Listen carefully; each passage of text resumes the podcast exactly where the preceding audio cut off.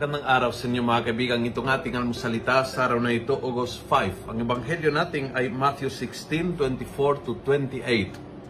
Sabi ni Jesus, If you want to follow me, deny yourself. Take up your cross and follow me. If you want to follow me, deny yourself. Ilang beses kailangan sabihin hindi sa mga gusto kong gawin. Kailangan matuto ako na hindi yung gusto ko ang pinaka-bottom line ng decision making ng buhay ko. Ng Panginoon ay ang last word pagdating sa mga desisyon ko sa buhay. Na maraming beses gusto kong gawin ang isang bagay na hindi makakatulong sa akin.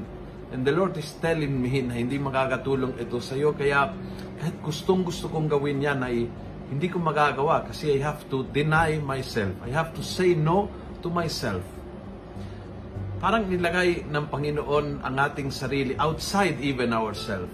And so we can request to ourselves but we can accept or deny. Siya ang kukonsultahin. Siya magsasabi yes or no. Ito'y makakatulong sa iyo at ito'y makakasira sa iyo. Ito'y mahirap gawin pero dito ka maging mapalad.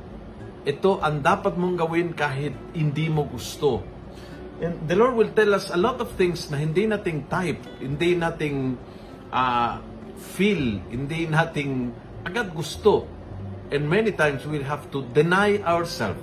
We have to say no to me and yes to you. And that's the only way daan patungo sa tunay na kaligayahan. Yun ang gusto ng Panginoon sa atin. Eh. Kaya if He will say no to us, ay dahil mas malaki ang uh, um, ibibigay niyang biyaya. If He will ask us something difficult, ay dahil yung gantimpala nito ay mas malaki.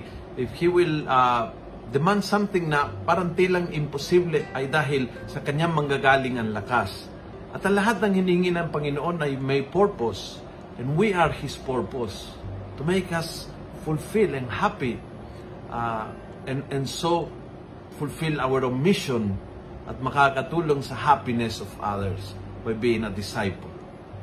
Kung nagustuhan mo ang video ito, pass it on. Punuin natin ng good news ang social media. Gawin natin viral, araw-araw ang salita ng Diyos. God bless.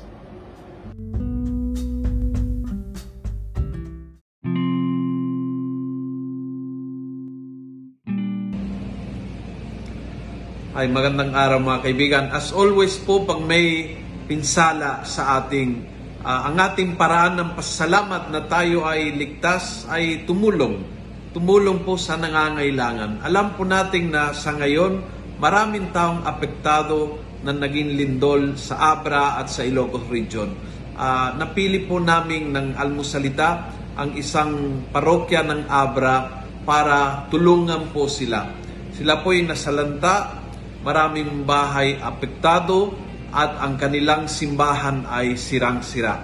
Alam po nating lahat na uh, mahirap na panahon na ito, but I think we all can make an effort para makatulong ngayon sa mga nangangailangan. First, uh, respondents uh, nagbigay ng feedback ng mga pangangailangan at uh, ito'y napanood po natin sa TV.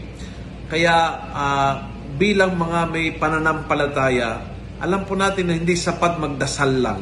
So I invite all of you na gumawa po tayo ng paraan. And if you can help sa yung maliit na paraan uh, you will find uh, the the bank account or GCash where you can send your donation.